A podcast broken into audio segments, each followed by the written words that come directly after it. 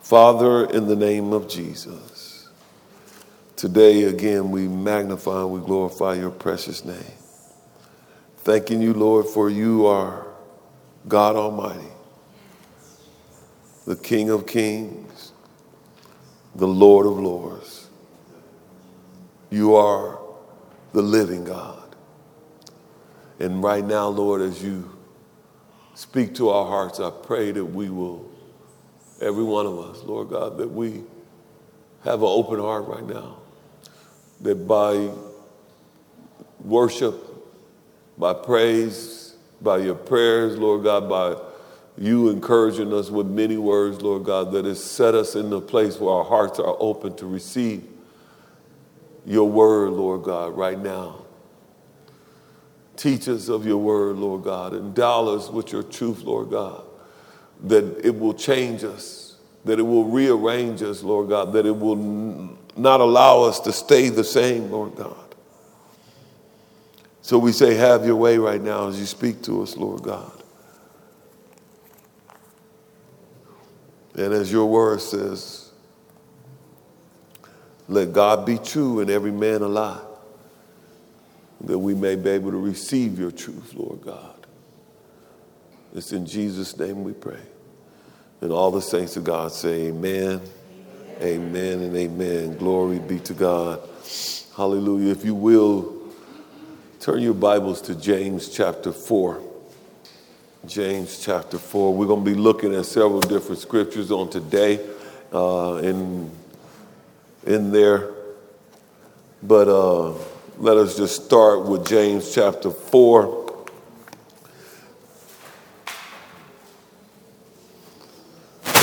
In our text verses, verse 14. James chapter 4, verse 14. And really, the text part of our verse is the B portion of the, the verse, though I'll read the whole verse uh, of James chapter 14. The title of our message on this morning is uh, what is your life? What is your life? What is your life? And here in James chapter 14, it says, Whereas you do not know what will happen tomorrow, for what is your life? It is even a vapor that appears for a little time and then vanishes away. I'm going to read that B portion again. For what is your life? It is even a vapor. Come on, somebody. That appears for a little while or a little time and then vanishes away. Here, the writer James, as he expresses the word vapor, I mean, as he expresses the idea of what is your life, life here is not um, the, about the origin or the essence of life that he's talking about.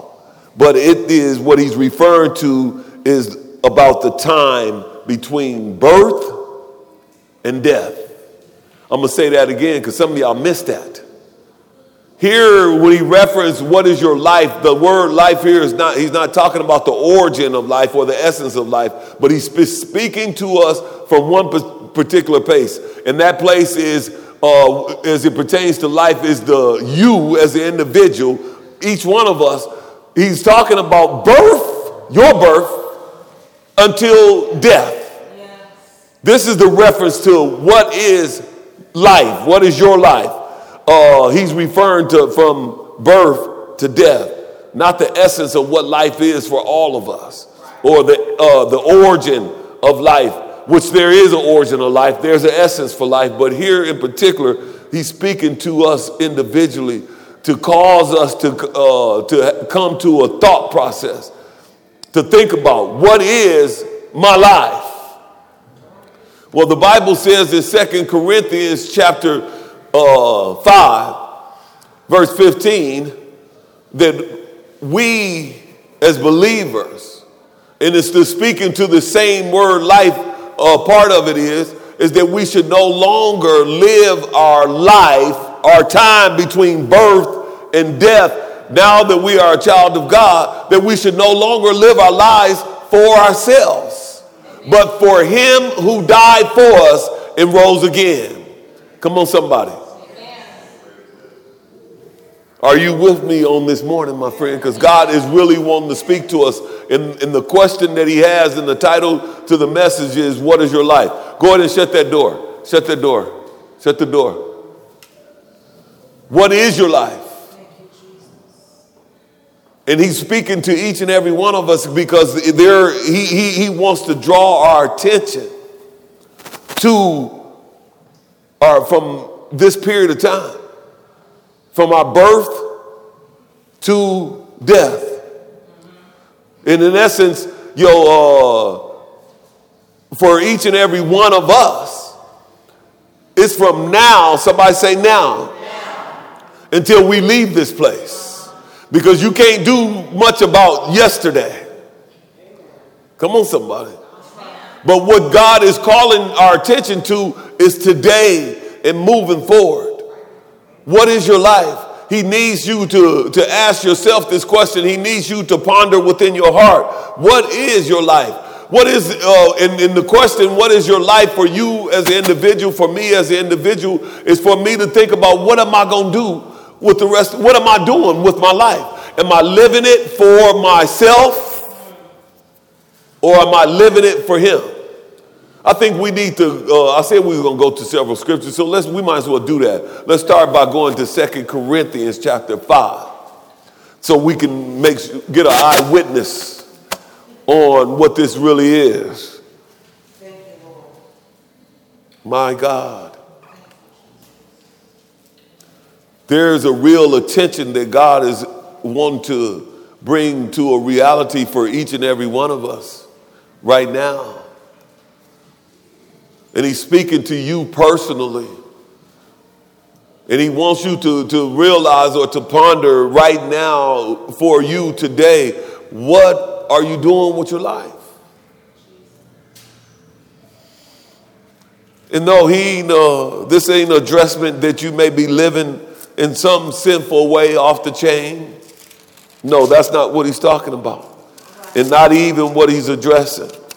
And, uh, but what he is addressing more than anything is are you, how are you living? What is the main essence of the, the bottom of your heart? See, it, it, it is a reason why God puts the service together the way he does and, and even the, the call to worship and the scripture and everything that he brings forth because it all ties together.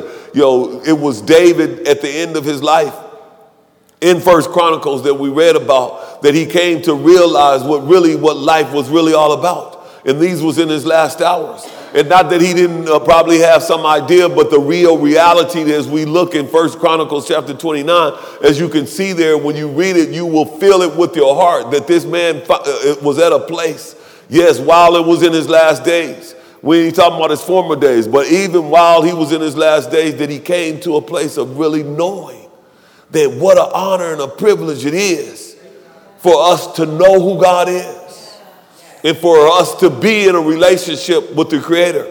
And this is why he told, he, he blessed the Lord in the presence of the assembly. He was not ashamed of who the God that he served, that he was willing to bless the Lord and to praise the Lord um, in the assembly of all the people. And not only was he not afraid to bless the Lord, but then at the end of it, he encouraged the, and commanded the people to bless the Lord. And when I say commanded, it wasn't like he had to make them. They was ready already. Glory be to God. And today is your heart ready already to just receive that when, when can we praise the Lord? Are you ready to be bursting? Are you bursting at the seams? is what the world would say. I'm bursting at the seams, and our hearts ought to be bursting at the seams if we really know who He is. Yes, you, and if we really understand, as it says in Second Corinthians chapter 5, verse uh, 15 here, look at it. It says, And He died for all, and that He is Jesus. Then He died for all that those who live should no longer live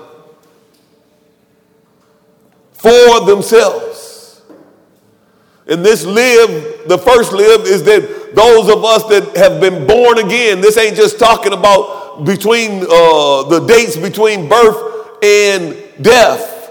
This is talking about the, the first live here, those who live is those who have come into the knowledge of truth that have received Jesus as Lord and Savior. Those of us that understand that He died for all. That now we become a living vessel. Now you are a living vessel because you have been now what? Those have received Him uh, as Lord and Savior. Those have come to this knowledge of truth. Then guess what? God does something. And what God does is He washes us in the blood of the Lamb, that He purifies our affections, and He changes them from uh, uh, towards sin in, in, the, in, the, world, and He turns them and exalts them into a supreme love for Himself, that He sanctifies us. This is what God does. When we believe, and that is those, that's the live, the first live that he's talking about. That now that we live, now that we have life, come on, somebody And that life is here now, but it's an eternal life. Now that you have eternal life, that you should, that now, the second live speaks directly to the here and now, to your days. That those who live, those who have life eternal, should no longer live these days from birth to death. Now we're talking about birth to death here. That you should no longer live your life for yourself, but for Him who died for us and rose again. And many of you have heard the scripture over and over again, but it, it, we can't hear it enough. We can't be reminded enough because from one day to the next, especially as we have been born into a world, even as believers before, until we really understand the truth, it, it, just as long as it took us to come to the knowledge of truth, then for us to be reformed, transformed, for us to conform to the transformation, it's, man, it may take just as long so if it took you 30 years to, to receive it, then now it's going to take you a whole 30 another years to, for it to manifest in our life. That we because, because that's why the Bible says that our minds, we have to be renewed. That, uh, and that we have to be renewed what, once a month, once a year. No, we need to be renewed daily. This stuff has to happen daily in our lives, my friends. And today, God is wanting you to know and ask yourself the question what are you living? What is your life? We sing the songs, I give myself away. We even say the cliches, and, I, and they really not cliches, but we use them so much that we make them into a cliche. That I don't, uh, that I don't belong to myself. You know, that I've been bought with a price. We can say the words, my friends. But these is, this is about more than just saying the words. This is about it becoming uh, understanding in our heart that will lead to a life that we live. Come on, somebody, the life that we live. Say the life that we live. And, and God is pleading with us as his dear children. Yes, he loves us. Yes, and he knows where each and every one of us are, are at. But he is not satisfied for us to stay where we are. It's time for us to move forward and to no longer live for ourselves, but for Him who died for us. And this is the reason why He wants us to pay particular attention to the fact that, to our days, yo, to our life. And to realize, here's the beautiful thing is, is that in James chapter 14, back there, that if we really understand what our life is, it says that it's a vapor. What is a vapor? A vapor. See, from a spiritual standpoint, or as it pertains to the text, this is talking about something that is unsubstantiated, unsustainable. That it, it, it, that is here in a moment and it's gone the next. In there. And we're talking about the creator of all things that says that your life is just is a vapor. Turn your Bibles to Psalms uh, 90. That our lives and our time here is a vapor, my friend. Actually, go to Psalms 39 first. We'll go in order. 39, Psalms 39, verses 4 and 5. And it says this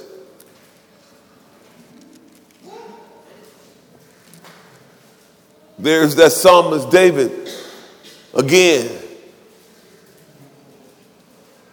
It says, Lord, make me to know my end and what is the measure of my days, that I may know how frail I am. See, what he's saying is, make me to know my days. And making me to know my days is not what we think. Making me to know my days here is a reference to me understanding that my days as it pertains to uh, your days. That see, when he came to understand that as a for God, uh, uh, one day was as a thousand years. And then, so in him understanding that for God, one day is as a thousand years, then it shows how frail we are, how much of a we can be here today and gone tomorrow. He says that, uh, look at verse 5. He says, Indeed, you have made my days as handbreadths, and my age is as nothing before you. Certainly, every man at, at his best state is but a vapor.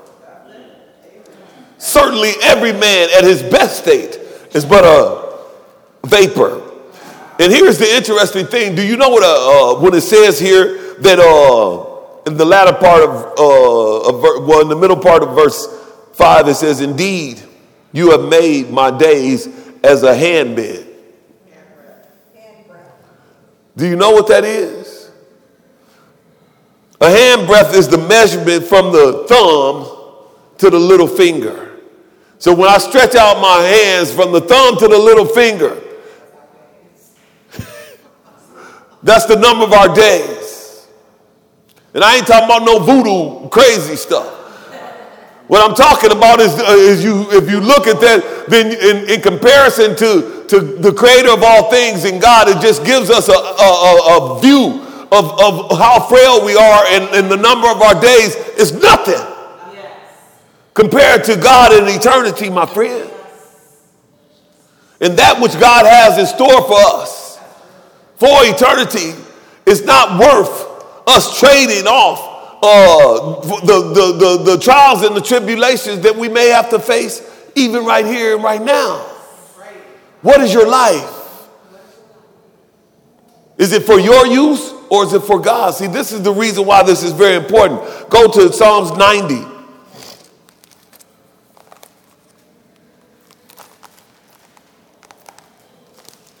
Yes, Lord.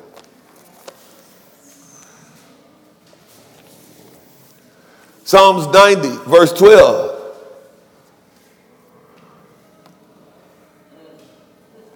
See, God wants us to understand something because if we understand the, uh, that how frail we are or how uh, such a vapor our days really are, then and only then can we begin to let God encourage us to be able to take a true look at, at, at today, at our days at the time that we have left here, my friends.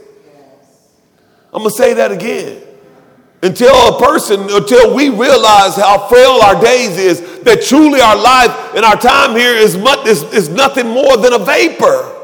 Do we understand that?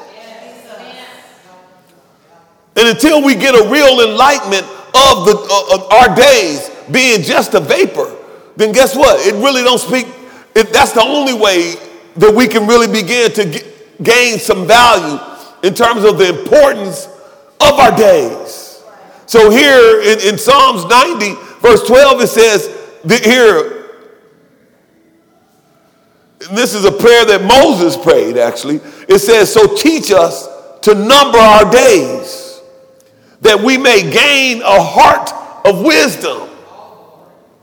See, and really here with the when it says teach us to number our days, it, it actually uh, you can put in there teach us to value our days that we may have a heart of wisdom, my friends.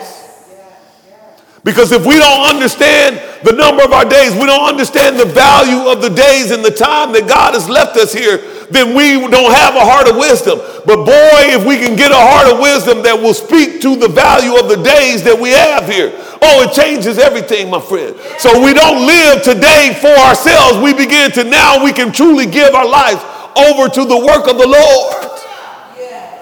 We can truly begin that journey that Jesus said that if any man would come after me, if he has a desire to follow after me, what he must do, that he must die to himself, deny himself, pick up his cross and follow me. So now we can really begin to put things in order to, uh, to die to ourselves.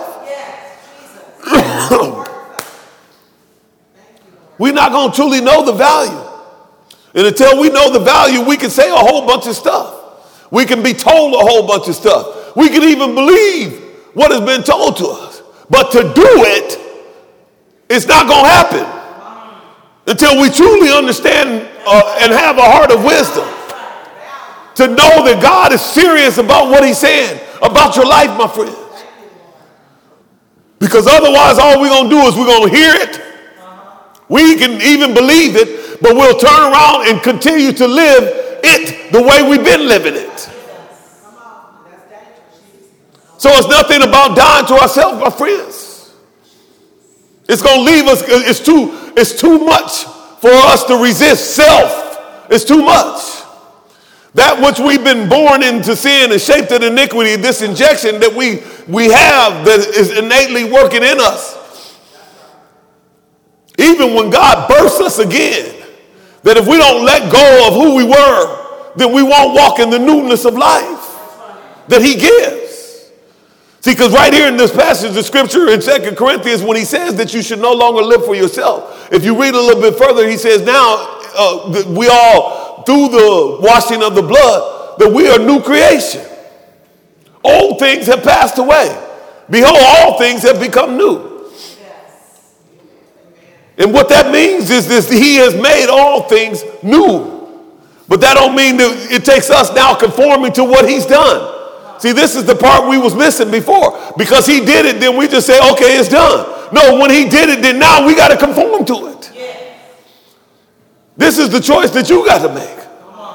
This, if you, if you want to do something, see, we want to, uh, we always think that we want to do something or we feel justified in doing something, but the part that we, we want to do, we don't want to just do the conforming part. We want to try to do the work. No, God has made it easier than that. You don't need to do the work. Matter of fact, you can't do the work. And what is easy, how God has made it easy, is, is it seems virtually impossible for us because that's the part that we don't want to do. We don't want to conform to nothing. Yes. We don't want to do the conforming part. See, because what, what does that take? See, we, we conforming takes us actually now having to die. It means self has to die now. That means you can't continue in the way that you used to uh, be. That means it don't mean that uh, that you um, and see and what he's talking about here is more than just what you can't do. It's more than stop this, stop that. See what this is talking about is now that you have to do something. And what is it that you have to do? You got to start allowing God to, to, to love his love that he's shown with you that, that has got to actually become, become operatable through you now. What this, what, what you got to do then and conform to is, is, is the humility. You got to die to pride and allow your humility to come forth. So when you've been accused of doing something that you haven't done, that you have to begin to humble yourself to even be able to approach that situation and says, my friend, if, uh, if I've wronged you in any kind of way, knowing that you ain't have no intentions of doing nothing, and most of the time you ain't did nothing. I get it. But because of people and who they are and where we are at different times, then we feel a certain way about uh, what somebody said, did, looked, how, all of that different stuff. And most of the time when we feel a way, it ain't because somebody did anything, it's because of where you at. But the person that has to be humble is the other person. Yeah. This is where he, what, he, what Jesus meant when he says, Love your enemies, do good to those who despitefully use you and persecute you, you know, accuse you.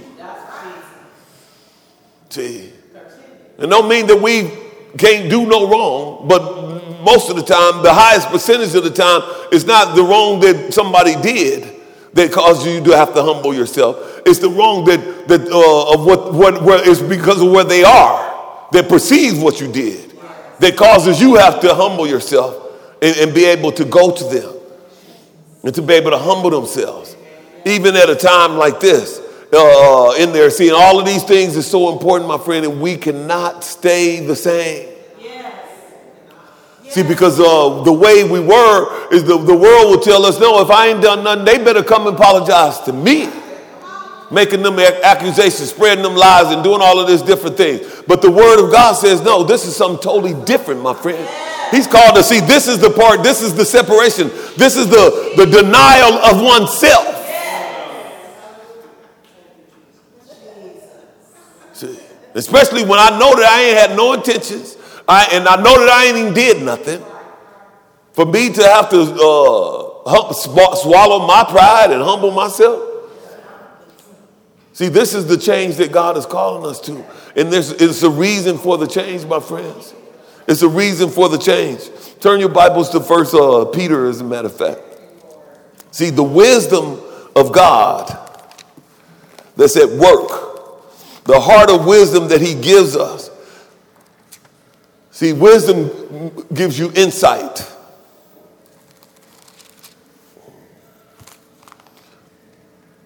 First Peter chapter 1, as a matter of fact. The heart of wisdom gives us insight.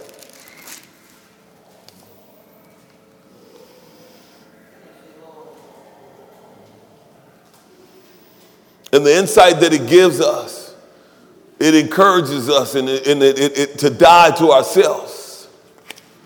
Come on, somebody. God loves us with an everlasting love, my friend. And, and, yes, this ain't no normal stuff. This ain't no, uh, see, because there's wisdom that uh, the book of James talks about earthly wisdom and then heavenly wisdom. And the heavenly wisdom, you know, it don't add up and it don't make sense, you know, because heavenly wisdom is sent and it operates from a place in a precedence that will glorify God and the kingdom of God.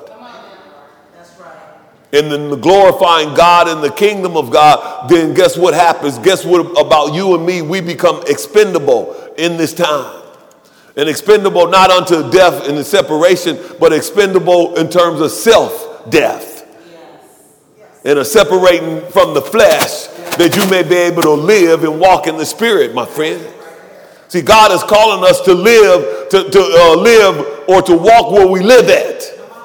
See, He moved us into a place where we live, but now it takes you to walk in where you live. That's what Galatians is talking about. The, uh, now we ought to walk or, or, or live where we walk at. Walk where we live at. We ought to walk in the Spirit because we live in the Spirit, my friend. And you don't live there because you purchased a residence there. You live there because by the blood of Jesus and the grace of God, we've been moved to the place where we live at. Hallelujah. And we ought to walk in the spirit because that's where we live at. And here, and that's what the wisdom from above will do is separates self. And it lifts up the kingdom of God. And so in First Peter chapter 1, verse 6, it says this that be encouraged, my friends. Because the prior verse tells us that you have, uh, you know, that God has made a reservation for you. And he's faithful to keep that reservation. So he says that now allow the spiritual wisdom that comes from above, let it be at work in your life that it may kill self. It says, in this you grow greatly rejoice. In what? In the fact that he's made a reservation for you that he's going to keep. That's what he says. So I need you to greatly rejoice. Though now, somebody say, though now, for a little while, if need be, come on, somebody, you have been grieved with various trials, that the genuineness of your faith being much more precious than gold that perishes, though it is tested by fire, may be found to the praise honor and glory at the revelation of Jesus Christ.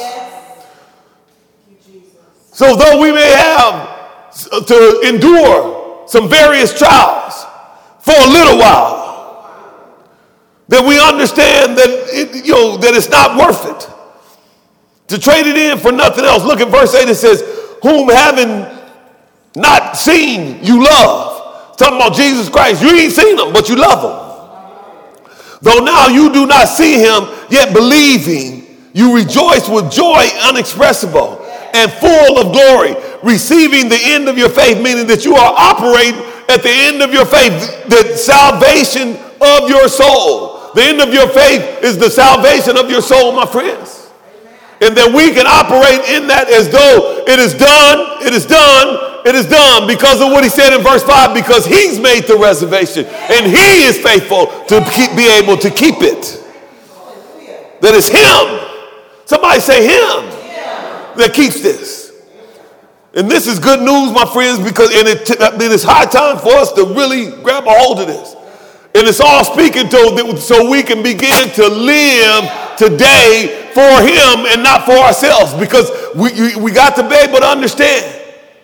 See, as long as we don't understand this, as long as we don't have the heart of wisdom, then what we're going to be fighting for is each and every day to get a piece of that day for myself. Yes. This is our dilemma. And he didn't say that you, now that you've been bought with a price, now that, you, that, that you've been raised from the dead, just with Christ Jesus, now that Christ has been raised, that we should no longer live for ourselves uh, just part of the day. He says, no, all the day. All the days.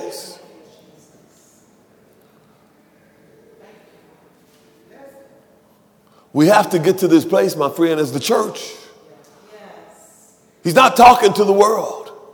And if we, the church, don't do this, if we just continue to come in and hear the words, believe the words, and walk out with no change in our life. The will of God, the perfect will of God, that we're supposed to be that living sacrifice for in, in, in Romans chapter 12, verse 1 and 2 talks about. That ultimately that the perfect will of God can be done. Yo, and it's to come through a living sacrifice. It's not to happen. This is the living sacrifice that you give up your life today understanding that it's not worthy to be compared to that which he has in store for you. It's not. It's not. And he just saying that he needs to use us today. In that same chapter, you know, he continues to just to encourages us.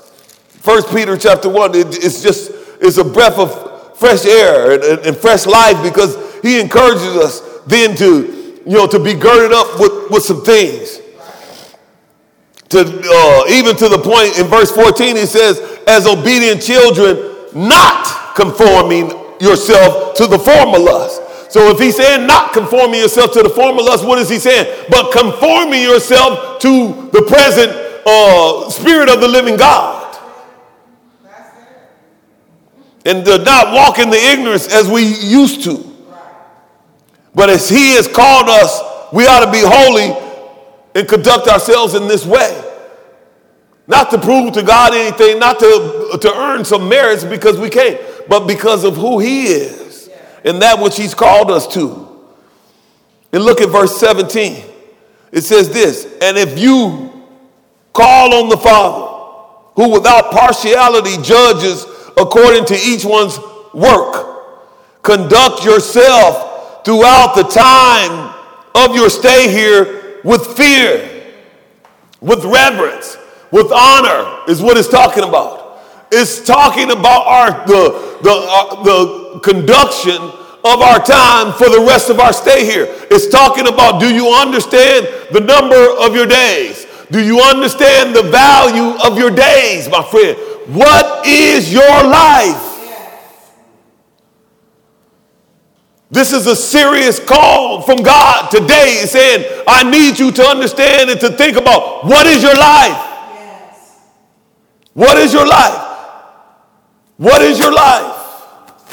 Are you going to continue to live it for what you can get out of me or what you think you deserve from me being a child of God? Or are you going to give your life over to me for real for what it's supposed to be. That I may be able to use it for what the kingdom of God needs. Because I've already made your reservation.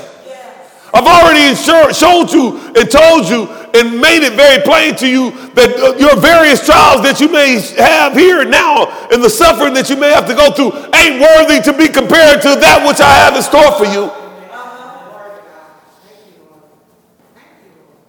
I've made it very plain and very clear, he said. But are you going to put more value into this flesh? The flesh is self. The flesh is what I want.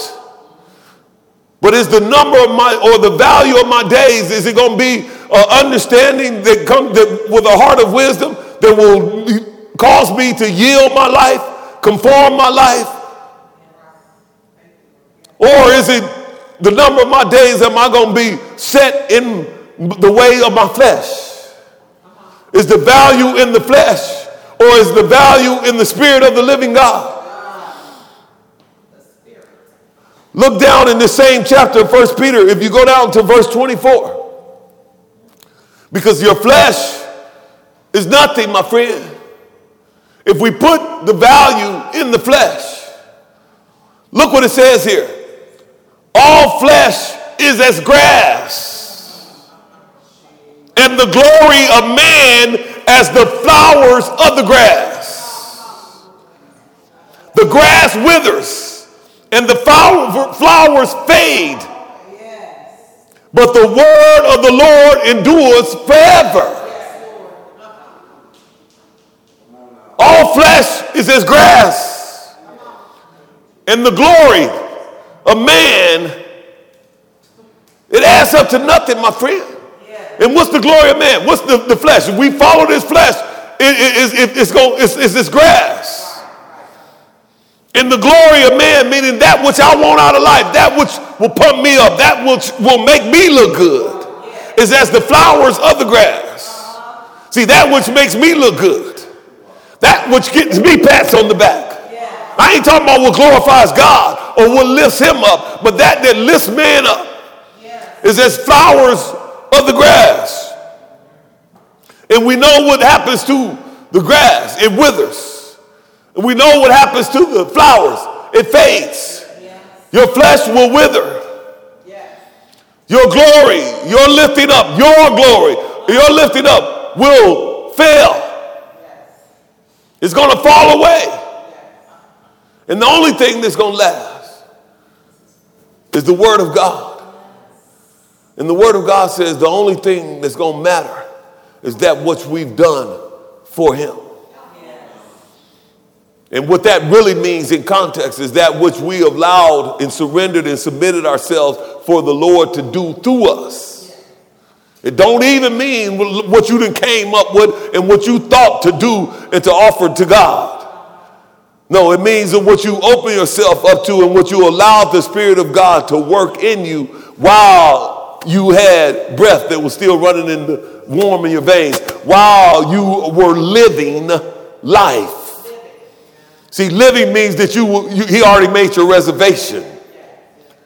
Life means that from that day to the day of your death, that's it describes that period of time. Come on, somebody. You remember we just left there. Now that we live, that we should no longer live our lives for ourselves, but for Him. So the only thing that's to matter is what God, can God use us for the rest of our stay here? Is our lives available to Him for His use? Or are we trying to use Him while we have the rest of our stay here? It can't be said enough, my friends. And God is looking and He's searching for true worshipers and true believers in a time such as this. So He can work the works of the kingdom. That that church that Christ is coming back for is one that is without spot or wrinkle that's you and me, my friends. And if we don't do it, we can't expect nobody else to. There's many churches that ain't even, you know, that, that, that, that ain't even really trying to hear all of this. What they want to hear is just what uh, Paul wrote to Timothy about in a time such as this, that they were going to have itching ears and that they would heap up preachers and ministers to preach to them what they wanted to, what their flesh wanted to hear. To feed the lust of their flesh and to make them feel good about where they were and to not challenge them to move from where they are to go where God wants them to be. So if we ain't gonna do it, you think they gonna do it? It ain't gonna happen. So we have to be diligent today. And to really to know the under, uh, and understand that truly our time, our life is, is yet a vapor, my friend. And we only, you only, me only, we only have a short amount of time to allow God to work his works and to use us. I realized today that being, I ain't say just today, I'm talking about I realized it being even today. Because I thought about this last night that, you know, that the, my, the, the majority of my days are behind me, my friend. The majority of my days are behind me at 54 years old. So I only have a certain amount of time to allow God to use me in there. And if you just keep reading through this, in chapter 2, he, he begins to say some of the same things, and it's just really an encouragement to understand that we are the royal priesthood, that it's God that wants to work in us. That even if we have to suffer in doing so, that we understand that it's not, our suffering is not worthy to, to, to, to be compared. You know, it's, it's, it's not, it's worth us understanding that, you know, that even Christ, as he called Christ in the Christ, the time that Christ lived on this earth, that he suffered for a greater cause. All that followed him in the establishment of the church, the apostles, they all suffered before a greater cause. And so, what makes us uh, uh, ought you know, advance into the modern times and think that the example has changed somehow? That we are not to suffer for a greater cause. You know, somehow I guess we think this is like uh, segregation or something. You know, Martin Luther King and, and some of the brothers then, they, they, they, they, they suffered and they gave up something so you didn't have to live through something. We think it's segregation. This ain't segregation, my friend. The segregation is when Jesus returns.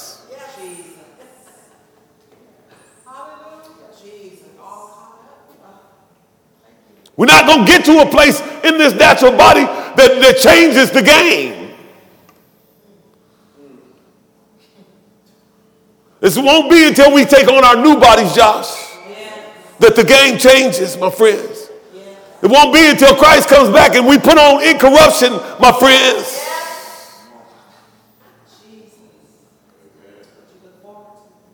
So, as believers, who will step up and realize what their life is?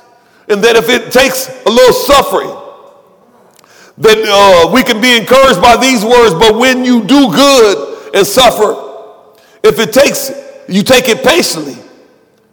This is commendable before God. For to this you were called because Christ also suffered, leaving us an example that you should follow in his footsteps. It's not going to change. And we got so many people preaching that you're supposed to go through this. You're supposed to go through nothing now that you're a child of God. It says it right here. Let me give you the scripture. First Peter chapter 2 verses 20 and 21. It says, But th- for this very thing you've been called to suffer for the sake of the kingdom of God. Just as he did. So this don't, don't tell us we ain't fighting for a cause like segregation that can end. That our children may not be, that they can, you know, live above this. But we fighting to lay a sound, a, a, a, a sound foundation. And we fighting to in, in, in, impart to our children, just as God has imparted to us. You're going to suffer, my friend, but I'm going to give you what you need that you'll be able to move through it yes. with all the confidence. And you'll know that, uh, that your reservation has been made, glory be to God, by the one that is faithful to keep it. Hallelujah. And if we impart anything other than that to our, our children from a spiritual foundation, we set them up for a failure, my friend. So if we ain't teaching them how to, uh, to be sanctified or live the sanctified life that God has already set them apart for, to live uh, being isolated, you know, from people because they, they don't, because you, you ain't like them and being able to be comfortable in doing it. We set them up for failure, my friend. When God is the one that called and set apart and made the reservation.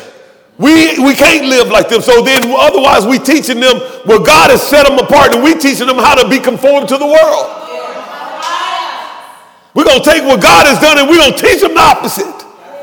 Oh my God. God forbid. So this whole message is a, uh, what do you call it when you, uh, a pre, you know, when you take a class before the, the real class? This is a prerequisite for what God wants to minister to us next week. Because what he wants to minister to us is about stewardship. And the stewardship, ain't talking about just money. He's talking about the stewardship of your time, knowing the value of your time, of your stay here. What are you using and managing the time that God has given you for what you want or for what he wants? It's going to be good, my friends. Let us look to the Lord. Father, in the name of Jesus. Lord, you love us so much that, that you would not withhold no good thing from us. And as you are breaking the bread of life, which is the great thing, Lord God, you are feeding us with the bread of life, with the truth and nothing but the truth. That you ain't withhold this truth from us. And Lord, I pray that we understand it and realize it. Because in your truth, Lord God, is our freedom. And in our freedom, because it's been set by Christ Himself, that it's indeed, that it's for sure, that it's guaranteed, that whom the Son sets free is free indeed. It's a matter of fact. Hallelujah. Thank you, Jesus. That even to the point that we can allow or walk in the liberty, Lord God, that you set before us. And that liberty is, is, is that we can walk following you, even in a world that, that's against you. We, that we can walk following you, Lord God, even when we the oddballs, because nobody else, everybody else is going the other way. That we have the liberty to, to walk following you, Lord God and to be stewards, good stewards, over the time that you've given us to manage on this earth, Lord God. So we thank you in the name of Jesus. I pray for every one of us, Lord God, that this will touch the, our hearts, Lord God. And all that you've already given us, and, and, as we study the word and go through it, that we can see clearly, Lord God, that you've made a message that is very clear that we are not called to anything but you know the, to, to be the stewards that you've called us to be lord god through pain suffering joy peace and all of that. That it's never been about the circumstance but it's about the journey lord god and the purpose. So we glorify your precious name today lord god and we recognize your love for us because you've not withheld your truth, which is the biggest demonstration and manifestation of your love for us. And we're forever grateful and thankful. In the mighty name of Jesus, we pray. Amen, amen, amen. Let's give God some praise. Hallelujah.